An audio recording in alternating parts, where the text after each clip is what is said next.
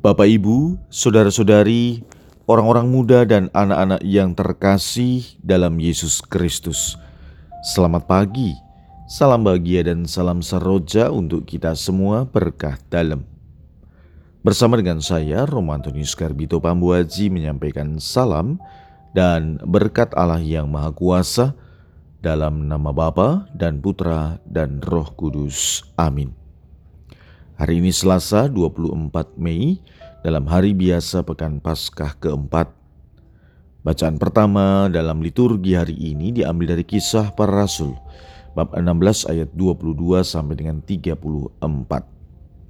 Bacaan Injil diambil dari Injil Yohanes bab 16 ayat 5 sampai dengan 11.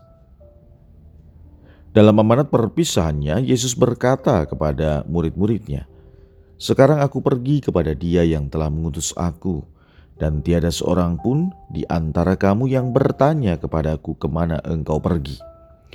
Tetapi karena aku mengatakan hal itu kepadamu, maka hatimu berduka cita.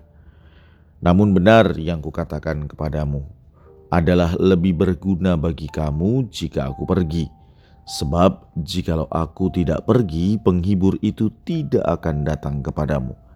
Sebaliknya, jikalau aku pergi, aku akan mengutus dia kepadamu. Dan kalau penghibur itu datang, ia akan menginsafkan dunia akan dosa, kebenaran dan penghakiman akan dosa karena mereka tetap tidak percaya kepadaku, akan kebenaran karena aku pergi kepada Bapa dan kamu tidak melihat aku lagi, akan penghakiman karena penguasa dunia ini telah dihukum. Demikianlah sabda Tuhan. Terpujilah Kristus. Bapak, Ibu, saudara-saudari yang terkasih, sabda Tuhan hari ini masih seputar Yesus yang mempersiapkan murid-muridnya sebelum ia kembali kepada Bapaknya. Yang dikatakan oleh Yesus kepada para murid, sekarang aku pergi kepada Dia yang telah mengutus aku. Apa yang dirasakan oleh para murid soal pergumulan, ketakutan, keraguan-raguan, dan lain sebagainya, Yesus tahu persis.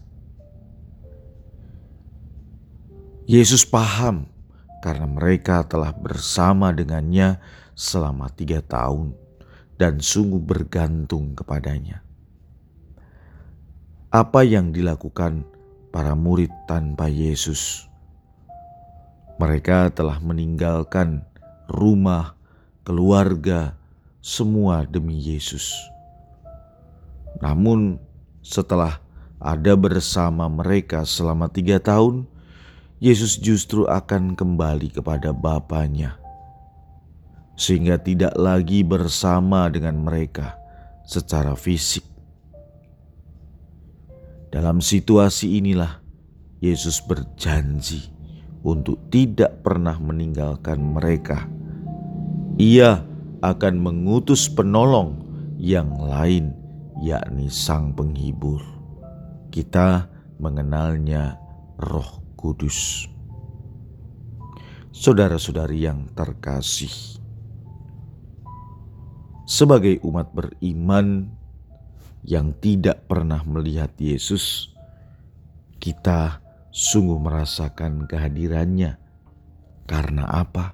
Karena Roh Kudus yang bisa mengenalkan kita kepada Yesus, kepada Bapa, kepada belas kasihnya yang kita rasakan, dan lain sebagainya maka marilah kita senantiasa dalam kehidupan ini mengikat diri kepada Roh Kudus, karena dengan demikian kita sungguh akan mendapatkan keselamatan.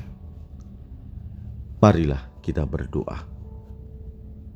Allah Bapa yang penuh belas kasih, semoga Roh Kudus yang Engkau janjikan itu tetap ada pada kami, sehingga menghibur kami, menuntun kami, dan membuat kami mampu menentukan pilihan terbaik dalam hidup ini.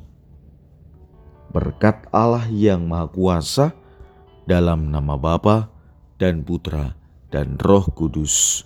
Amin.